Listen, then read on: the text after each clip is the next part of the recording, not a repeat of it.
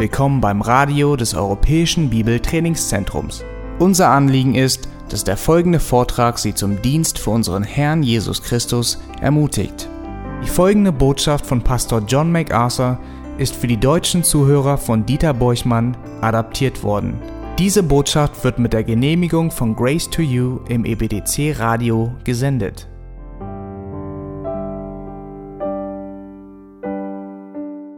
Wir wollen unsere Bibeln gleich wieder bei 2 Timotheus Kapitel 4 aufschlagen. Wir studieren dort die ersten fünf Verse schon seit einigen Wochen und werden heute diese Betrachtung abschließen. Aber bevor wir uns jetzt in Gedanken wieder auf die Lehre des Apostel Paulus einlassen, möchte ich euch daran erinnern, dass das vorherrschende Element in diesen beiden Briefen an Timotheus meiner Meinung nach an der letzten Botschaft sehr deutlich wurde. Das dominante Element besteht aus einer Serie von Geboten.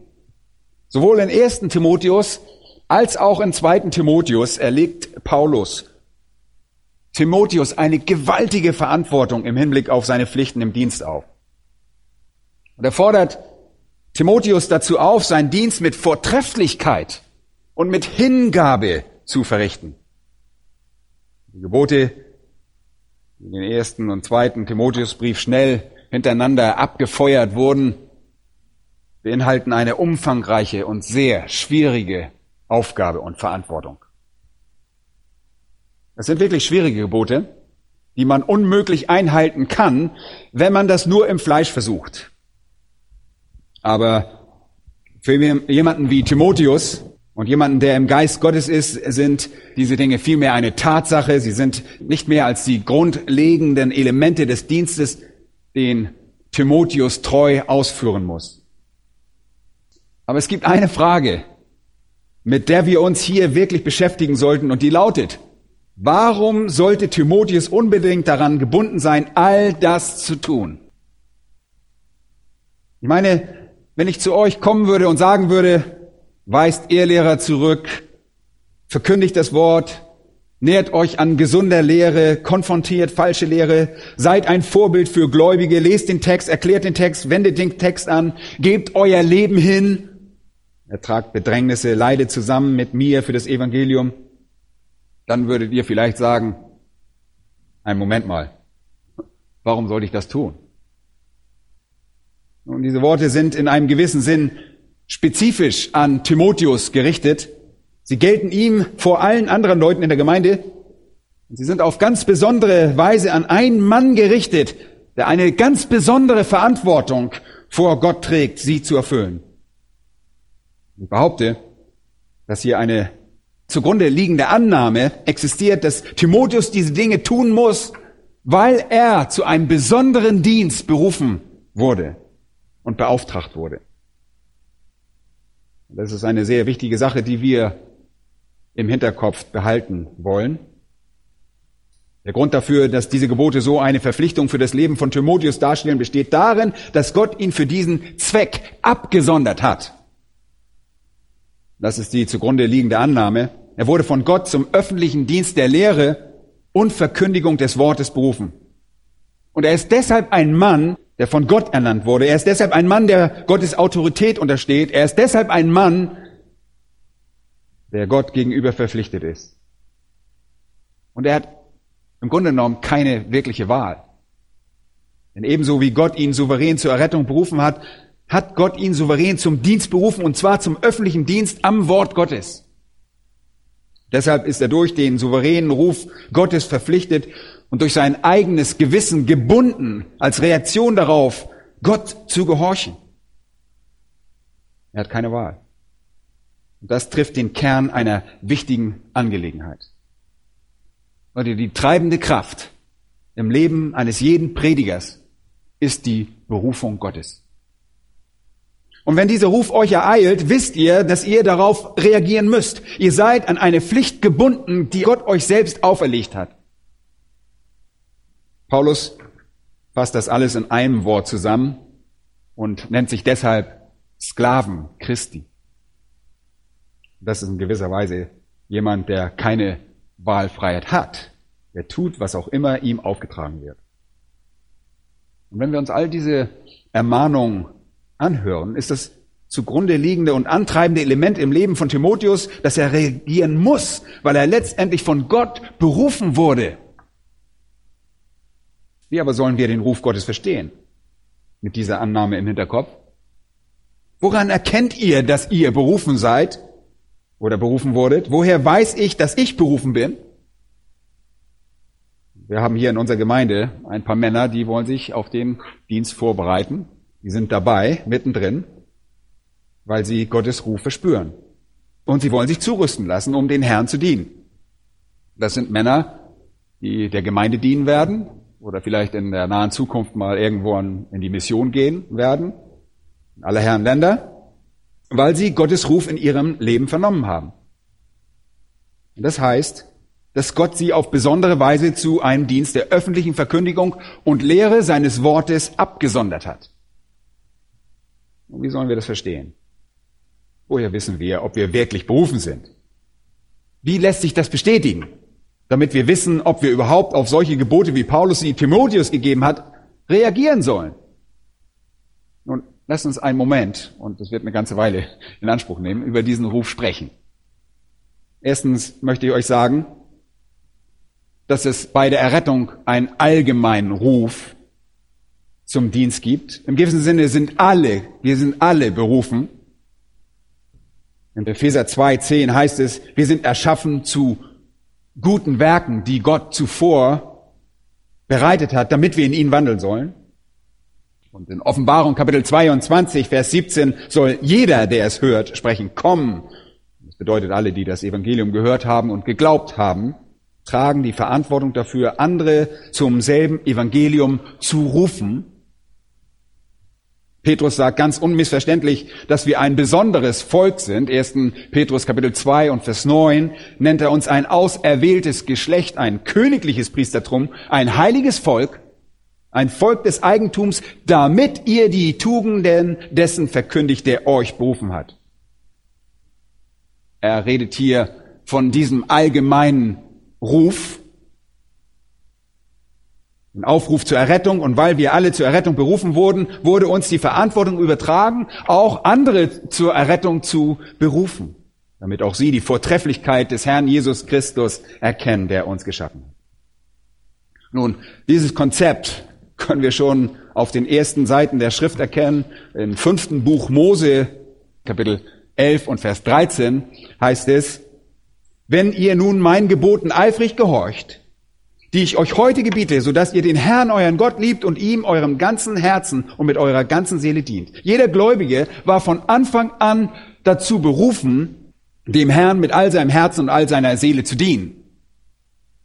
Wir sehen hier also die treibende Kraft für den Dienst im allgemeinen Ruf zur Pflicht, die an jeden Gläubigen gerichtet ist. In diesem Sinne sind der Dienst am Herrn und die Verkündigung des Evangeliums von Gottes Wahrheit nicht nur einigen wenigen überlassen, sondern allen, die zu Christus gehören.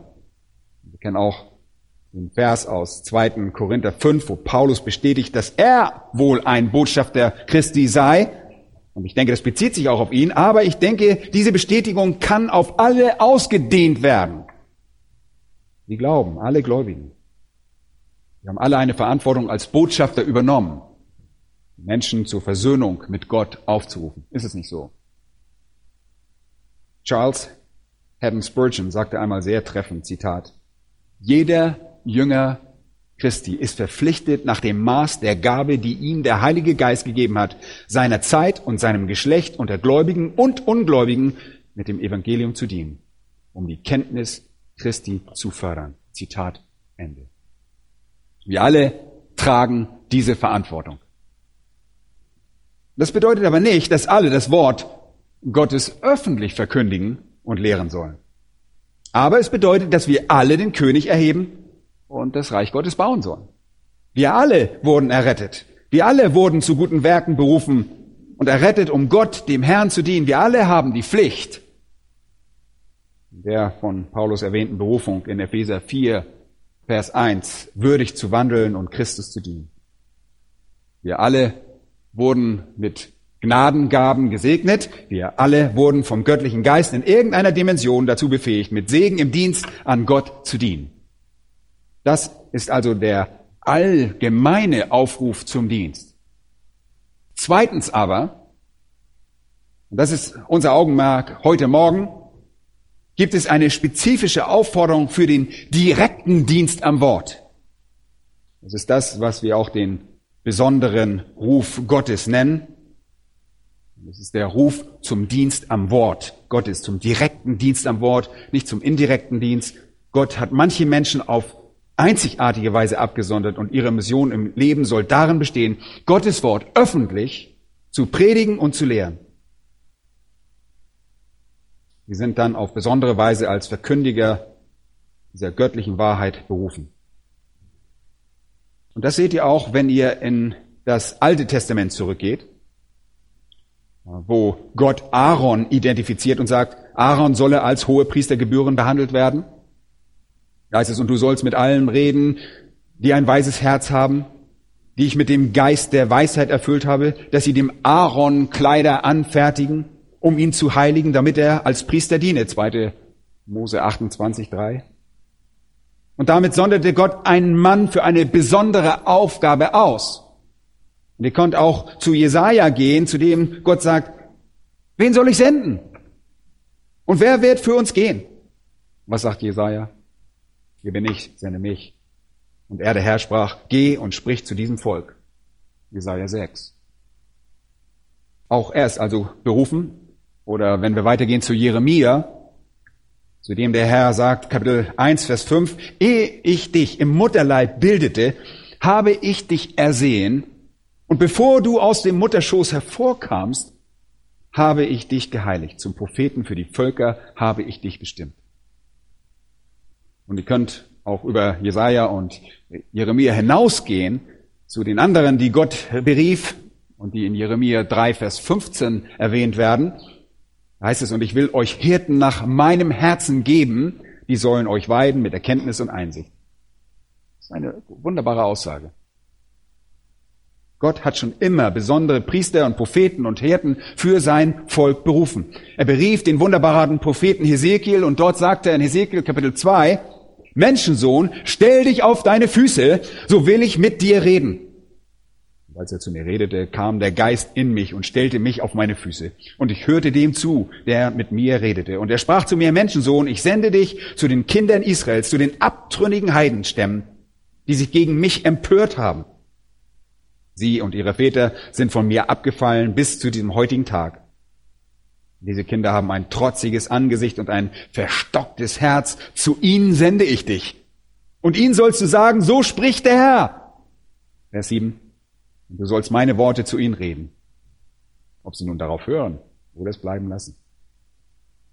Das ist die Berufung, die Absonderung desjenigen, der mit dem Wort Gottes öffentlich und direkt dienen soll. Wenn ihr dann in das Neue Testament kommt und zur Apostelgeschichte Kapitel 9, trefft ihr dort den Apostel Paulus, zu dem der Herr sagt, du wurdest von mir auserwählt, um zu den Heiden zu gehen. Paulus wurde von Gott auserwählt und abgesondert. Und Gott hat Apostel gegeben und Propheten und Evangelisten und Hirten und Lehrer zur Zurüstung der Heiligen für das Werk des Dienstes, lesen wir in Epheser 4 und in Kolosser 1 sagt Paulus, ein Diener bin ich geworden gemäß der Haushalterschaft, die mir von Gott für euch gegeben ist. So hat Gott also bestimmt, dass gewisse Männer direkt sein Wort verkündigen und lehren sollen. Sie sind besonders dazu berufen. Nun, alle von uns sind auf einer allgemeinen Ebene berufen, aber manche von uns sind auf ganz besondere und für den direkten Dienst am Wort Gottes abgesondert. Paulus verstand diesen inneren Zwang, ja, den inneren Zwang seiner Berufung. Paulus verstand den Zwang dieser Realität und auch Timotheus. Paulus kannte das gut. Er wusste, dass er berufen war. In 1. Timotheus 1, Vers 12 sagt er, und darum danke ich dem, der mir Kraft verliehen hat, Christus Jesus, unserem Herrn, dass er mich treu erachtet hat und in den Dienst eingesetzt hat. In Kapitel 2 sagt er, für das ich eingesetzt wurde als Verkündiger und Apostel, als Lehrer der Heiden im Glauben und in der Wahrheit. Und dann weiter im zweiten Brief, Kapitel 1, Vers 10 sagt er, die Erscheinung unseres Retters, Jesus Christus, der dem Tod die Macht genommen hat und Leben und Unvergänglichkeit ans Licht gebracht hat, durch das Evangelium, für das ich als Verkündiger und Apostel und Lehrer eingesetzt worden bin. Paulus wusste um seine Berufung. Er wusste, dass er auf besondere Weise von Gott berufen war. Und Timotheus war ebenso ein Mann, der berufen war. Er wurde in Apostelgeschichte 16 abgesondert, als der Apostel Paulus ihn auf der zweiten Missionsreise identifizierte. Er wurde von Paulus ausgebildet und er hatte eine Gabe vom Geist Gottes erhalten und hatte den inneren Zwang zum Dienst verspürt. Und das wirft die Frage auf, woher weiß ein Mensch, ob er berufen ist? Und da es einen Unterschied zwischen der allgemeinen Berufung und der besonderen Berufung gibt, müssen wir fragen, woher wissen wir, ob wir zum direkten Dienst der Verkündigung und öffentlichen Wirken und der öffentlichen Lehre berufen sind? Woher wissen wir das? Und unserer Auffassung nach weisen vier Dinge in der Schrift darauf hin.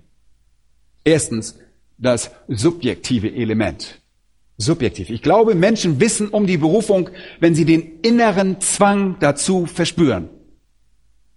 Spurgeon nannte das eine unwiderstehliche Sehnsucht, ein brennender Durst, anderen zu sagen, was Gott an unserer Seele getan hat. Zitat Ende. Ein brennender Durst. Eine unwiderstehliche Sehnsucht. Das ist sicherlich ein Teil dessen, was Paulus in 1. Korinther 9, Vers 16 sagte. Er sagte, wehe mir, wenn ich das Evangelium nicht verkündige. Ich bin dazu verpflichtet, sagte er, als wollte er sagen, er sei buchstäblich von einer inneren Kraft angetrieben, aufgrund derer er nichts anderes tun kann. In 1. Korinther 9, 17 sagt er, wenn ich das freiwillig täte, bekäme ich einen Lohn, aber dem ist nicht so, denn Vers 16 sagt er, ich bin dazu verpflichtet. Verpflichtung. Paulus kannte diese Verpflichtung des inneren Antriebs. Wenn ich Verpflichtung oder jetzt inneren Antrieb sage, dann bitte denkt nicht, dass ich damit den Ehrgeiz meine. Es hat nichts mit Ehrgeiz zu tun. Das ist ein großer Unterschied. Ehrgeiz ist auch eine Art innerer Antrieb, die durch unser Bedürfnis entsteht, äh, gewisse Ziele und Träume zu erfüllen, die wir uns gesteckt haben. Aber Ehrgeiz ist etwas, das in erster Linie von unserem Ich, von unserem Ego getrieben wird. Vom Wunsch nach Selbstverwirklichung, vom Wunsch nach Errungenschaft. Und die hier erwähnte Verpflichtung, der hier erwähnte innere Zwang ist etwas ganz anderes.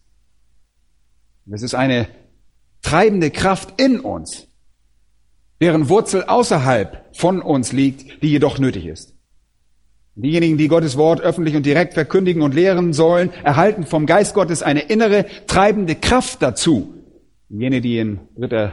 Johannes Vers 7 erwähnt werden, die ausgezogen sind um Gottes Namen willen, wie in 1. Timotheus 3 Vers 1, wo es heißt, wer nach einem Aufseherdienst trachtet, wer es begehrt, der begehrt eine vortreffliche Tätigkeit. Und auch da ist diese treibende Kraft, dieser innere Zwang und das Begehren wieder. Und im Herzen mancher Menschen gibt es ein gewaltiges Verlangen danach. Ein Begehren danach, das Wort Gottes zu verkündigen und zu lehren. Sie spüren diesen Drang dazu. Und im 17. Jahrhundert gab es viele großartige Puritaner. Einer von ihnen war ein edler Mann Gottes namens Joseph Elaine dessen Hauptwerk, was unsere Generation betrifft, sein noch überlebendes wunderbares Buch mit dem Titel Wegstimme für die Sünder ist. Man sagte von Joseph Alain, Zitat, er verspürte eine unendliche und unstillbare Gier nach der Begehrung von Seelen. Nie hat das Evangelium Jesu inbrünstiger in einem englischen Herzen gebrannt. Zitat Ende. Er war für seine Leidenschaft bekannt. Er war für diesen inneren Drang bekannt. Sein innerer Drang war so groß, dass er noch zu Lebzeiten von der Kanzel verbannt wurde. Sein innerer Drang war so groß, dass er für die Verkündigung des Evangeliums mehrfach inhaftiert wurde. Er war bei schlechter Gesundheit und starb bereits mit 34 Jahren. Aber er hinterließ der Welt eben jenes Buch und das Vorbild eines von inneren Drang getriebenen Geistes, die Wahrheit zu verkündigen. Heute zu jungen Männern, die in den Dienst gehen wollen, können wir eigentlich nur eins sagen. Geht nicht in den Dienst am Wort Gottes, wenn ihr es vermeiden könnt. Tut es nur, wenn ihr nicht anders könnt. Es erfordert einen inneren Zwang. Durch Ehrgeiz, ihr Lieben, wird der Dienst verdorben. Aber der vom Heiligen Geist stammende innere Zwang ist es, der dazu führen wird, dass dieser Dienst auch langfristig bestehen wird. Und ich glaube, diese Kriterien treffen auf Timotheus zu. Und ich glaube, Timotheus verspürte diesen inneren Drang zum Dienst. Denn es gibt einige Einzeichen dafür. Lasst uns einmal zurück zu 2. Korinther Kapitel 1 gehen. 2. Korinther 1, da heißt es ganz am Anfang, stellt Paulus sich mit folgenden Worten dort vor. Paulus, Apostel Jesu Christi durch Gottes Willen, passt jetzt gut auf, und Timotheus, der Bruder, an die Gemeinde Gottes, die in Korinth ist, samt allen Heiligen, die in ganz Achaia sind. Timotheus wird also gemeinsam mit Paulus erwähnt und Paulus bezieht Timotheus in seine persönlichen Referenzen mit ein. Deshalb stehen im gesamten ersten Kapitel alle persönlichen Fürworte, die Pronomina, einfach im Plural, in der Mehrzahl.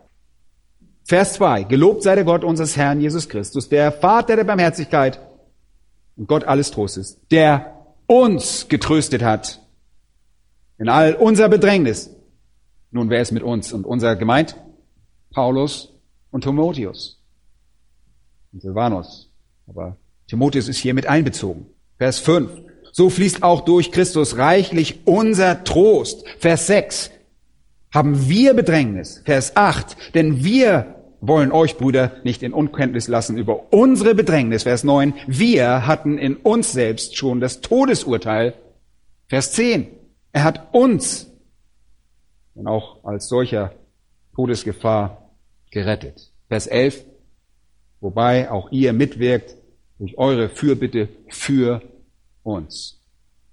Schreibt also über sich und Timotheus, Timotheus war in seinem Dienst ausreichend motiviert, um an der Seite des Apostel Paulus zu sein und alles zu ertragen, was auch der Apostel Paulus ertrug. Und dann kommen wir zu Vers 19. Vers 19, wenn der Sohn Gottes, Jesus Christus, der uns unter euch verkündigt worden ist, durch mich und Silvanus und Timotheus, der war nicht Ja und Nein, sondern in ihm ist das Ja geschehen. Hier nimmt Paulus Timotheus in seinen eigenen Dienst, in seiner eigenen Verkündigung, seinen eigenen Leid, seinen eigenen Prüfungen und Versuchungen an. ich glaube, das ist ein Hinweis auf die Einstellung, ist ein Hinweis auf die Einstellung von Timotheus, seinem inneren Drang zum Dienst. Und sonst, Leute, hätte er sich schon lange von der Bildfläche verabschiedet. Schlag noch einmal Philippa Kapitel 2 auf. Und Sam hat uns das schon wunderbar ausgelegt. In Vers 19 wird dieses Thema dort wirklich besiegelt. Und dort sagt Paulus, ich hoffe aber in dem Herrn Jesus, Timotheus bald zu euch zu senden, damit auch ich ermutigt werde, wenn ich erfahre, wie es um euch steht. Jetzt passt gut auf, denn ich habe sonst niemand von gleicher Gesinnung, also redlich für eure Anliegen sorgen wird. Lieben, das ist ein Teil der Leidenschaft von Gottesdienern. Denn sie suchen alle das ihre, nicht das, was Christi Jesu ist. Wie er sich aber bewährt hat, das wisst ihr. Ist er nämlich wie ein Kind dem Vater mit mir gedient hat am Evangelium. Diesen hoffe ich nun sofort zu senden, sobald ich absehen kann, wie es mit mir gehen wird. Timotheus war jemand mit derselben Gesinnung, während alle anderen nur nach dem ihren strebten. Er dagegen verfolgte nur die Interessen von Jesus Christus. Hier war jemand, der seinen Wert im Dienst bewiesen hatte. Er war kein Abtrünniger, sondern ein innerlich angetriebener Diener Gottes. Er war offensichtlich ein Mann, der einen inneren Drang verspürte, dem Wort Gottes zu dienen. Heute, sonst wäre er nicht so treu bei der Stange geblieben. Es wäre schon lange weg. Auch dazu hatte Spurgeon, dieser große englische Prediger, etwas zu sagen, als er eines Tages zu seinen Studenten am Pastors College sprach, sagte er, Zitat, wenn einer von unseren Studenten hier in diesem Saal auch als Zeitungsschreiber oder Kaufmann oder Landwirt oder Doktor oder Jurist oder Staatsmann glücklich sein könnte, so soll er doch um Himmels willen seiner Wege gehen. Er ist nicht der Mann, in dem der Geist Gottes in seiner Fülle wohnt, denn ein Mann, so voll seines Gottes, würde es verschmähen, nach etwas anderem zu streben, als nach dem, wonach seine Seele lechzt. Wenn ihr aber sagen könnt, dass ihr um alle Reichtümer Indiens keinen anderen Beruf erreifen könnt und dürft, als den einen eines Predigers des Evangeliums Jesu Christi, dann verlasst euch darauf. Ihr habt, wenn auch die anderen nötigen Bedingungen vorhanden sind, die Zeichen des Apostelberufs. Wir müssen wie Paulus sagen können, wehe mir, wenn ich das Evangelium nicht predigte. Das Wort Gottes muss wie ein Feuer in unseren Gemeinden sein. Sonst sind wir unglücklich in unserem Beruf. Wir sind der Selbstverleugnung, die er von uns verlangt, nicht gewachsen. Und unsere Predigt schafft keine Frucht. Ich darf wohl von Selbstverleugnung reden, denn ein rechter Pfarrer hat sehr viel Veranlassung dazu. Und wenn er keine Liebe zum Beruf hat, wird es ihm bald zu viel. Er gibt entweder den Frondienst ganz auf oder macht unzufrieden im Schlendrian weiter, wie ein blindes Pferd in einer Mühle. Zitat Ende. Ihr solltet also lieber in diesen Dienst berufen sein, subjektiv betrachtet. Es sollte einen inneren Zwang, eine antreibende, eine treibende Kraft in euch geben. Ihr solltet das Amt eines Aufsehers und eines Hirten begehren und lieber mit einem starken Verlangen antreten wollen. Aber es gibt einen zweiten Faktor bei der Berufung und der ist objektiv. Da wir uns aber nicht in einem übernatürlichen Zeitalter befinden, in dem Gott aus dem Himmel spricht, wie er es tat, als er Aaron und Jesaja und Jeremia und Timotheus und auch andere Hirten identifizierte, sogar Paulus und Timotheus, von Gottes Geist identifiziert wurde, in dem Paulus und die Älteste ihm die Hände auflegte, Heutzutage, wo diese göttliche Berufung nicht mehr sichtbar ist und sichtbar wird, müssen wir diesen Faktor der Berufung zweitens auf eine andere Weise objektiv erkennen.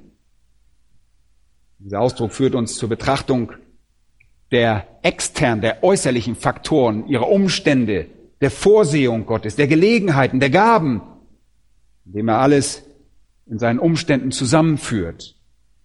Der innere Zwang muss mit einem angeborenen Talent verbunden sein. Er muss vom Geist gegebenen Gaben verbunden sein.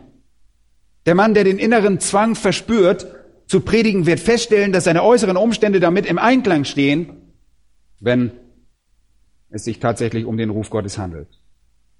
Er wird Weisheit haben und Gott wird ihm ein gutes Urteilsvermögen gegeben haben. Er wird Mut haben, er wird eine Liebe für die Kinder Gottes verspüren und er wird eine gewisse Fähigkeit haben zu leiten. Er wird die geistige Gnadengabe des Lehrens und Predigens haben. Und andernfalls hätte Gott diesem Mann keinen antreibenden Geist, einen inneren Zwang verliehen. Oder die objektiven Fähigkeiten, diesem Zwang nachzugehen. Darüber hinaus wird Gott sein Leben so arrangieren, dass es Umstände und Gelegenheiten und göttliche Führung gibt, in denen seine Gabe Frucht tragen kann. Wir können also sagen, dass der Ruf zum Dienst mit einem inneren Zwang beginnt. Dieser Ruf nimmt dann langsam Gestalt an durch Gottes Vorhersehung, anhand derer Gott Erfahrung und Fähigkeiten arrangiert. Die beiden gehören zusammen. John Newton schrieb einmal Zitat, das, was letztlich der Beweis für eine wahre Berufung ist, ist eine entsprechende Gelegenheit, die die Vorhersehung uns durch eine allmähliche Abfolge von Ereignissen bietet die auf das Mittel, die Zeit und den Ort der tatsächlichen Aufnahme dieser Arbeit hindeuten. Zitat Ende. Mit anderen Worten, wird Gott alle Umstände arrangieren, um diesen Dienst zu einer Realität werden zu lassen. Das war die Erfahrung von Timotheus.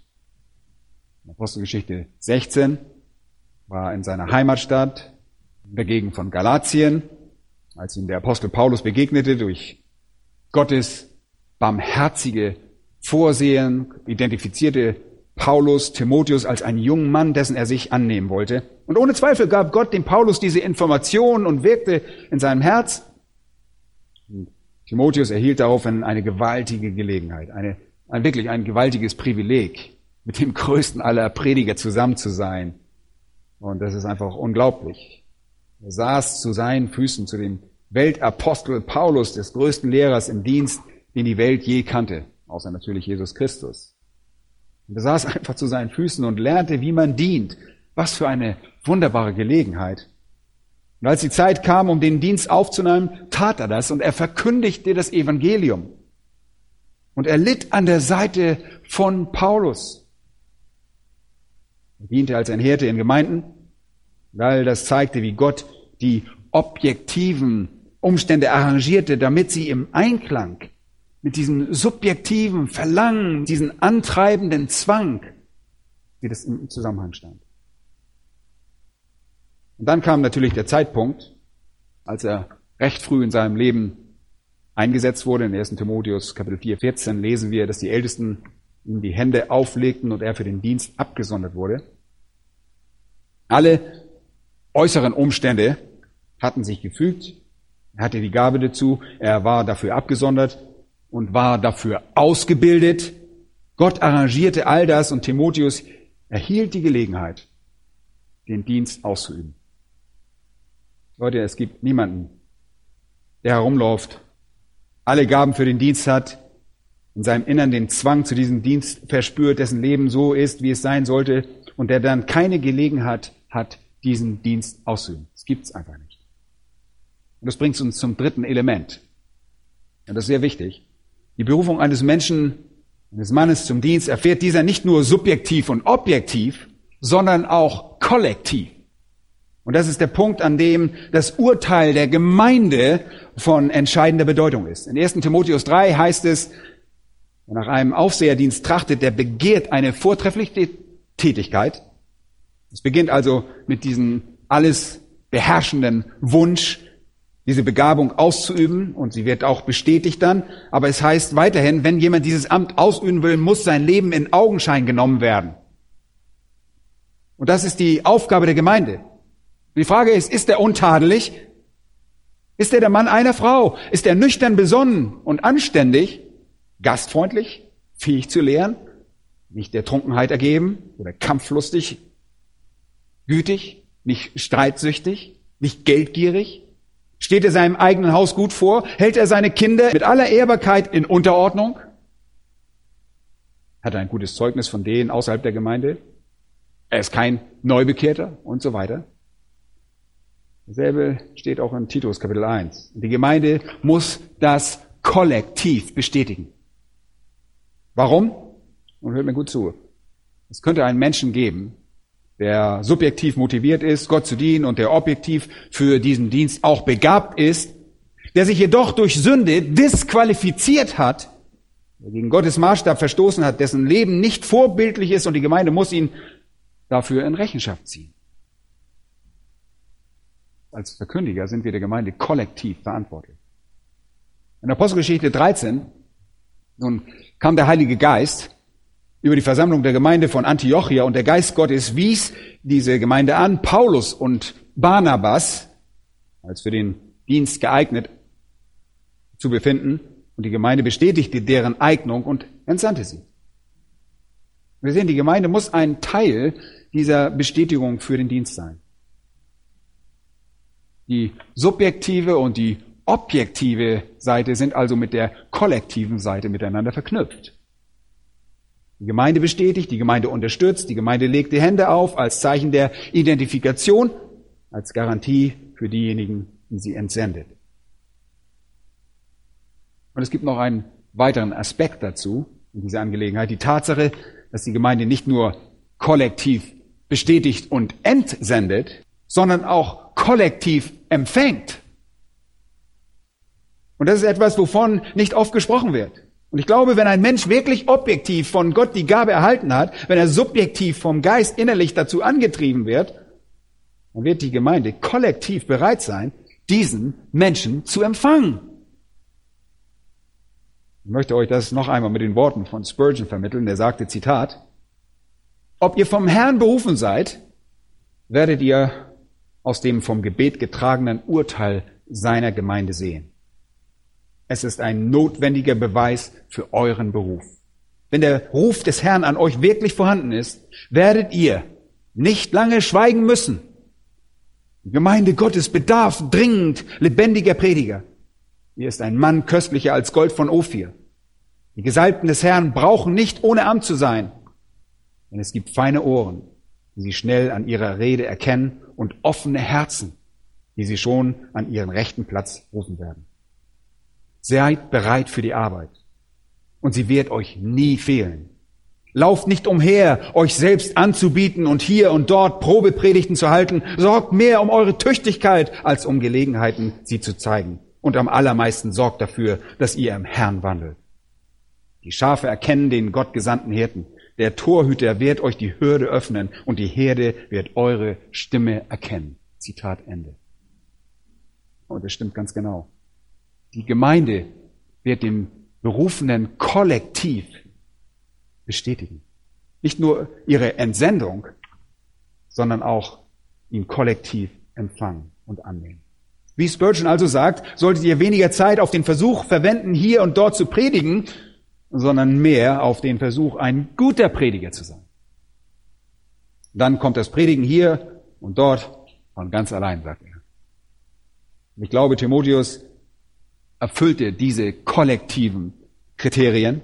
In 1. Timotheus 4 sehen wir, dass die Gemeindeältesten ihm die Hände auflegten und ihn entsandten. In 2. Timotheus 1,6 sehen wir, dass auch Paulus das tat. Kollektiv befürworteten ihn alle. Darüber hinaus wurde Timotheus empfangen. Er wurde von den Gemeinden willkommen geheißen, dort zu dienen.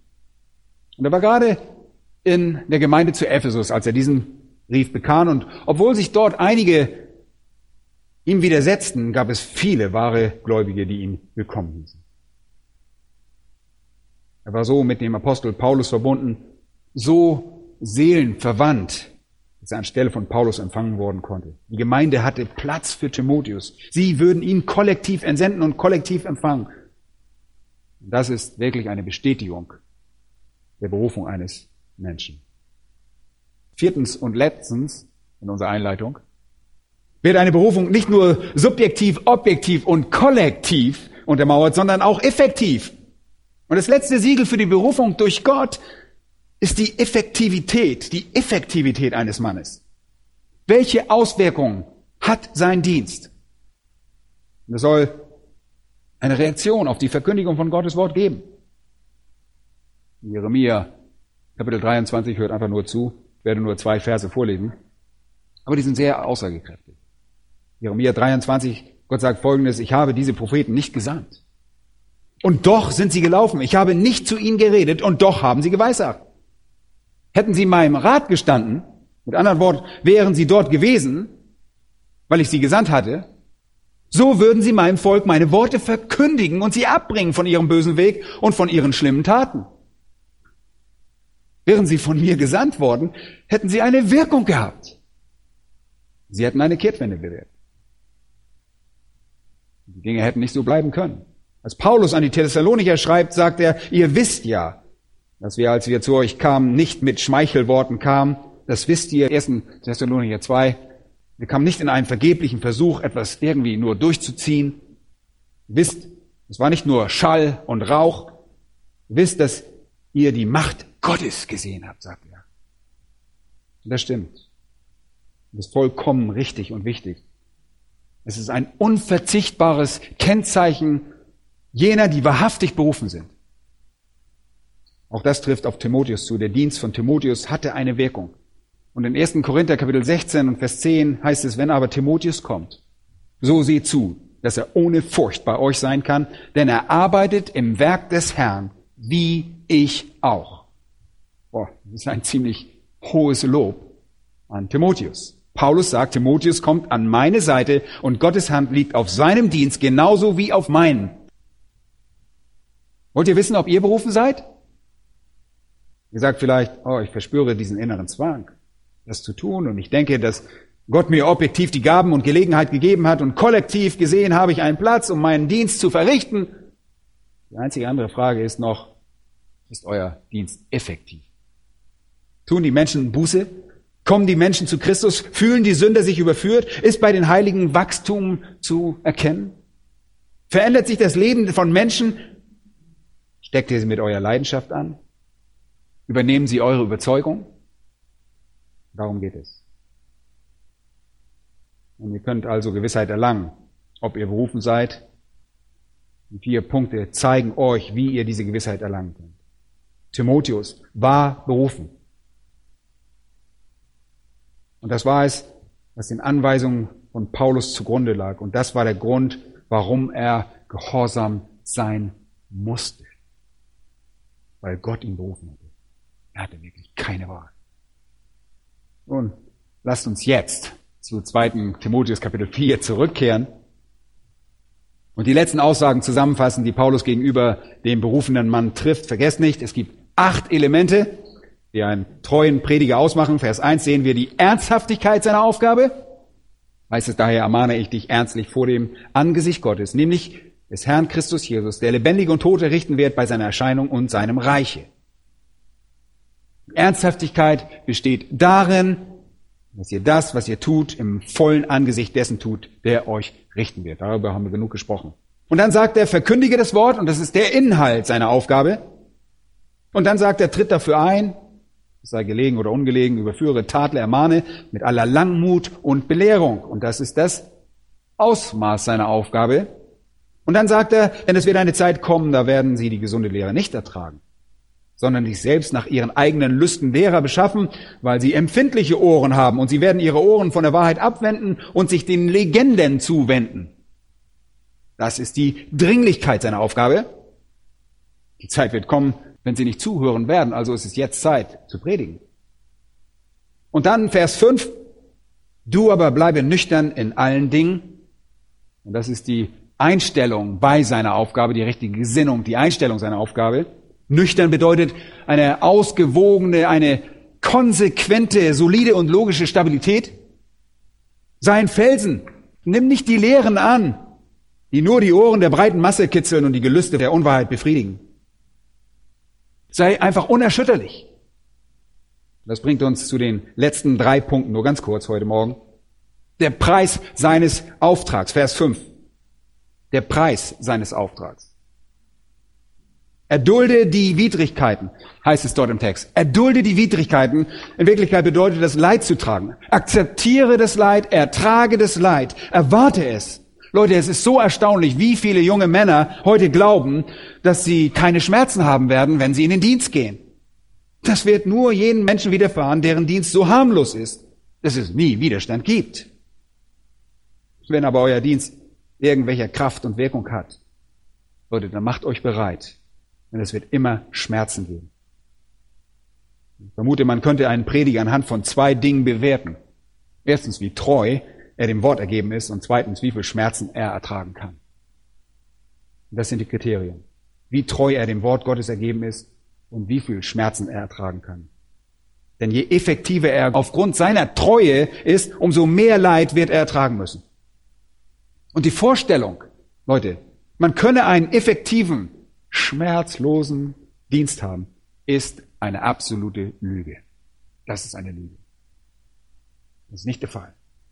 Wenn ihr im Dienst Problemen und Nöten begegnet, habt ihr zwei Möglichkeiten.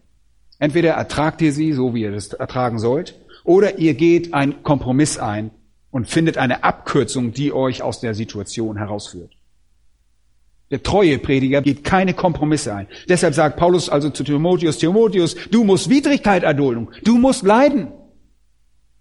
Und das Verb bedeutet im Griechischen einfach Böses zu ertragen. Ihr müsst als Berufene schlechte Behandlung ertragen. Leute, das gehört dazu. Er hat das bereits viele Male erwähnt. In 2. Timotheus 2, 1 bis 4 sehen wir das, wo Timotheus dazu berufen worden ist, ein guter Soldat Jesu, als ein guter Soldat Jesu Christi Widrigkeiten zu ertragen.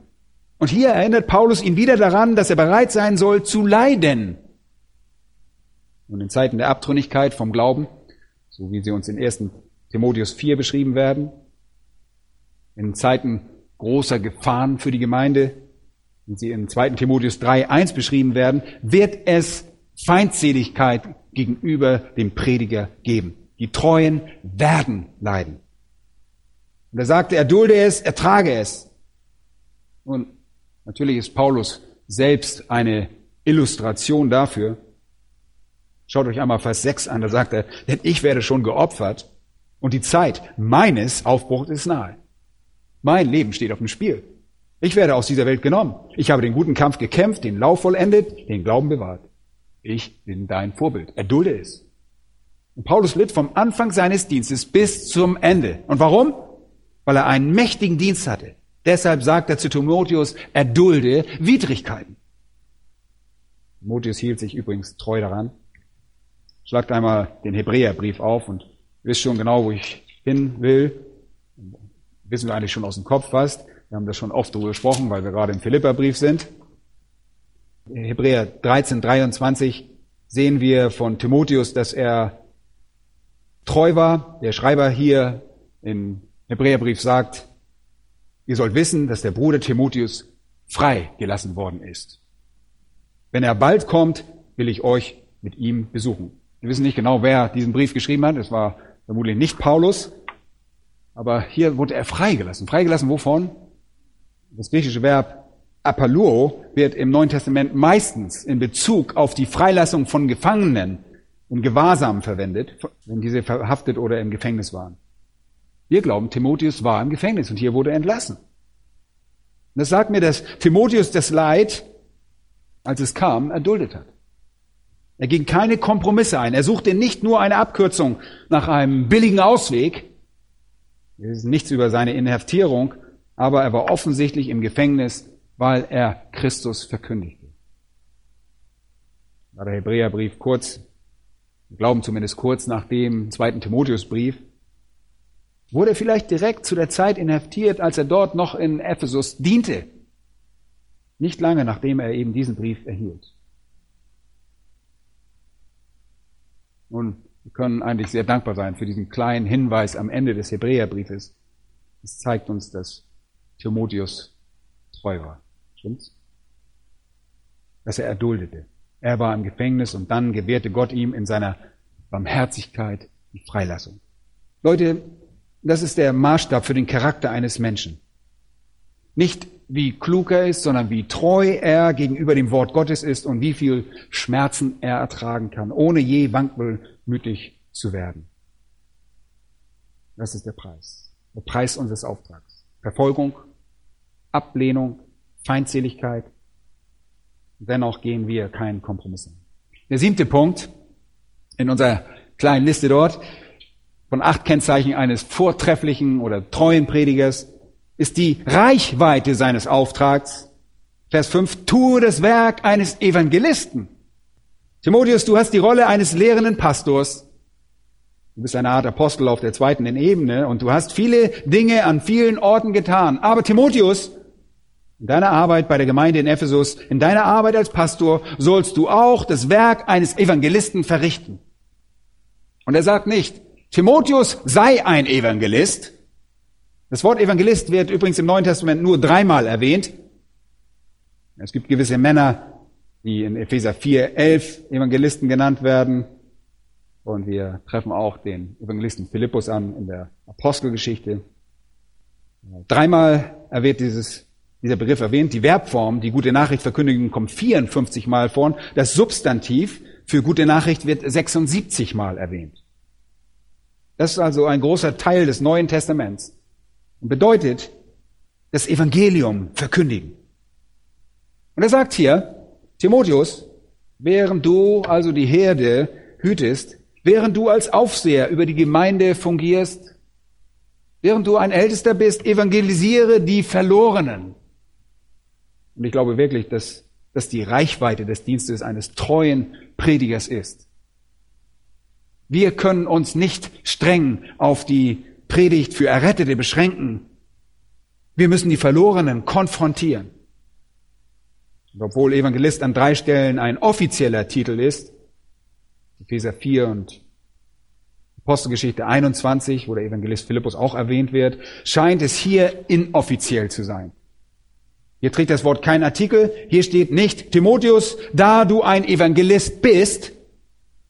Nein, ich denke, die verwendete Form hier deutet auf einen allgemeinen Verweis hin und könnte mit Timotheus, tue das evangelistische Werk übersetzen. So könnte man das auch übersetzen. Tue das evangelistische Werk. Mit anderen Worten, erkenne, dass du, während du die Herde nährst und während du die Gemeinde baust, verloren evangelisieren musst. Leute, ein Teil unserer Aufgabe als Hirten der Gemeinde besteht darin, die Ungläubigen nicht zu vergessen. Und das geht sehr schnell.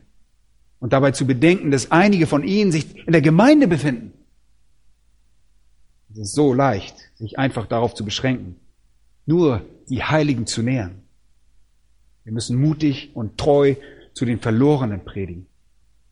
Der Evangelist war jemand, der dorthin ging, wo Christus nicht angerufen wurde, um die Menschen zur rettenden Kenntnis von Christus führte. So kündigt das Evangelium. Auch das ist die Aufgabe eines treuen Predigers. Wir müssen treu das Evangelium verkündigen. Warum? Weil es selbst in der Gemeinde Menschen gibt, die nicht errettet sind. Warum? Weil es Menschen in der Gemeinde gibt, die wissen müssen, wie man den Verloren das Evangelium verkündet. Das ist ein weiterer Grund. Und warum noch? Weil es in der Hörweite des Predigers innerhalb der Gemeinde jene geben wird, die nicht errettet sind und die, die in die Gemeinde gebracht wurden. Und deshalb ist es von zentraler Bedeutung, dass wir das Evangelium verkünden. Hier sind ein paar Erinnerungen für diejenigen, die das Evangelium verkündigen. Es gibt ein paar Dinge, die sehr wichtig sind. Erstens, dass ihr darauf achtet, bei der Verkündigung des Evangeliums einfach und unmissverständlich zu sein. Seid einfach und unmissverständlich. Wählt die einfachste Sprache. Ist ihr, wenn ein Student vom Predigerseminar kommt, das gerade abgeschlossen hat und denkt, dass er gelehrt und gebildet ist, ist die Versuchung so groß, sich Leute auf eine unverständliche Weise zu nähern. Einfache Sprache ist so wichtig. Hört einmal auf diese Zeilen.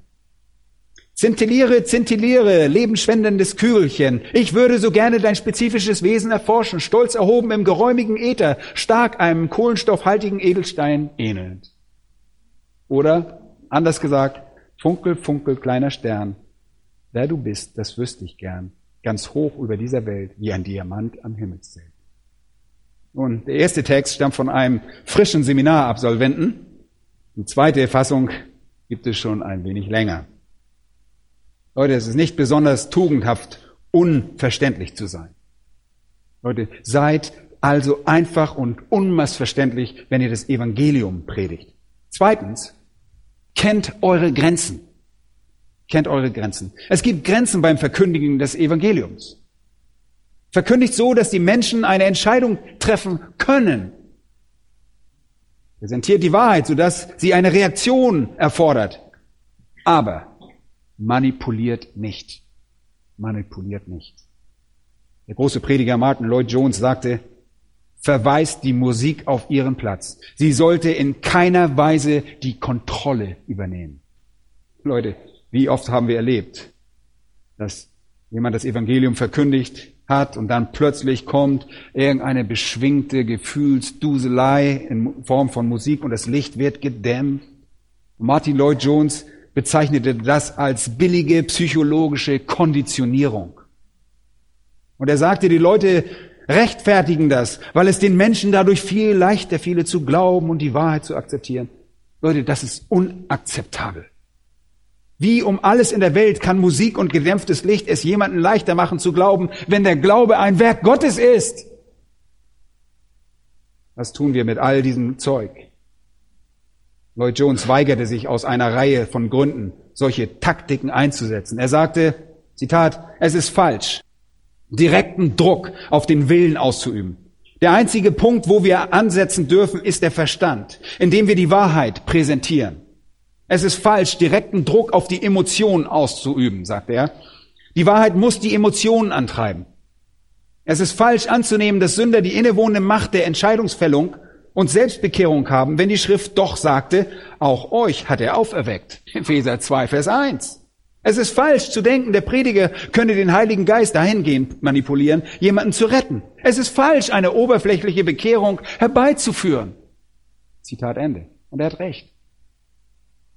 Verkündigt also die Wahrheit und kennt einfach eure Grenzen. Manipuliert nicht, sondern verkündigt einfach die Wahrheit. Verkündigt sie mit Kraft und mit Mut.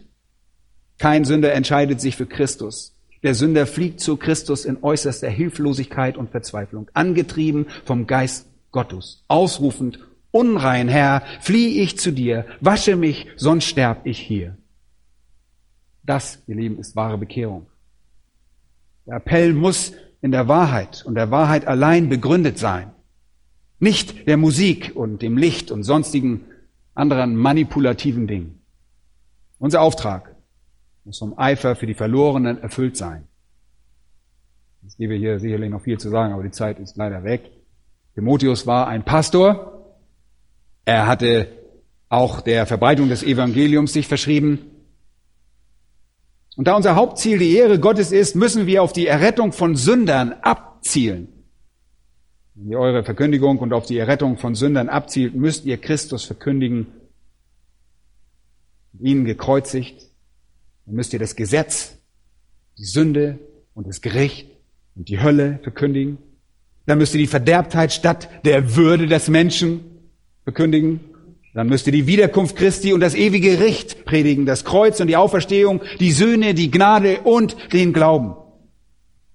Es muss ernstliche Verkündigung geben, überzeugende Verkündigung. Wie Spurgeon sagte, ihr gewährt den Gottlosen keine Ruhe in ihren Sünden. In gewissem Sinne lehren wir also und evangelisieren wir als Hirten gleichzeitig. Nur der treue Prediger weiß also um die Ernsthaftigkeit, den Inhalt das Ausmaß, die Dringlichkeit, die Einstellung, den Preis und die Reichweite seiner Aufgabe und schließlich, und damit kommen wir zum Ende, das Ziel. Was ist das Ziel? Am Ende von Vers 5 heißt es, richte deinen Dienst völlig aus. Diakonia, Dienst, richte diesen Dienst völlig aus. Ausrichten bedeutet zu erreichen, auszufüllen. Und das ist wirklich ein wunderbares Wort. Fülle es aus. Tue alles, was es bedeutet. Tue es nicht halbherzig, sondern tue es mit all deiner Kraft. Paulus in Kolosser 1, 29 sagte, ringt mit dem Geist, der in Kraft in euch wirkt. Nur der halbherzige Bemühungen werden euch nicht in die Lage versetzen, euren Dienst auszufüllen. Könnt ihr euch vorstellen, das Ende eures Lebens erreicht zu haben und wie Paulus in Vers 6 zu sagen, ich bin bereit zu sterben, weil ich das Werk vollendet habe? Was für ein wunderbarer Gedanke. Ich bin bereit zu sterben, weil ich das Werk vollendet habe. Das Werk vollendet zu haben, wenn man am Ende sein Werk beendet hat, muss man sich die ganze Zeit über beeilen. Rückstände kann man nicht aufholen. Also dient man dem Herrn mit ganzem Herzen, mit ganzem Verstand und aus ganzer Seele heraus. Und das bedeutet das, und damit kommen wir eigentlich wieder zu dem, wo wir mit angefangen haben, in dem Anfang zurück. Heute Morgen fingen wir an mit 5. Mose Kapitel 11 und Vers 13. Ihr müsst Gott lieben und ihm dienen. Mit eurem ganzen Herzen, mit eurer ganzen Seele, mit eurem ganzen Verstand. Leute, es erfordert eine totale Hingabe. Und das gilt für uns alle. Wir alle müssen Gott ergeben sein. Und wir unterstehen nicht alle den, den Zwang dieser Anweisung an Timotheus als hätten wir eine besondere Berufung zur öffentlichen Lehre und Verkündigung des Wortes. Aber wir unterstehen alle der allgemeinen Berufung, dem Herrn zu dienen und sein Reich durch die Verkündigung des Evangeliums zu erweitern. Wir müssen unseren Dienst ausfüllen. Wir müssen ihn abschließen und alles tun. Und es wäre die wunderbarste Sache meines Lebens, wenn ich diese Welt am Ende meines Lebens verlassen könnte und sagen könnte, Herr, ich bin bereit zu gehen. Wäre es nicht wunderbar, dass wir das alle sagen könnten? Und der Heilige Geist wird mir dann bestätigen, dass ich dieses Werk vollendet habe. Wäre das nicht wunderbar? Aber das wird am Ende nur geschehen, wenn ihr auf dem ganzen Weg dorthin, während des gesamten Prozesses, alles in euren Kräften Stehende tut. Das Ziel des Dienstes, das Ziel der Aufgabe, füllt es aus. Tut die ganze Sache. Seid nicht erst halbfertig, wenn der Herr euch zu sich holt. Und das ist das Ziel. So sollte es für uns alle sein. Dieselbe Hingabe.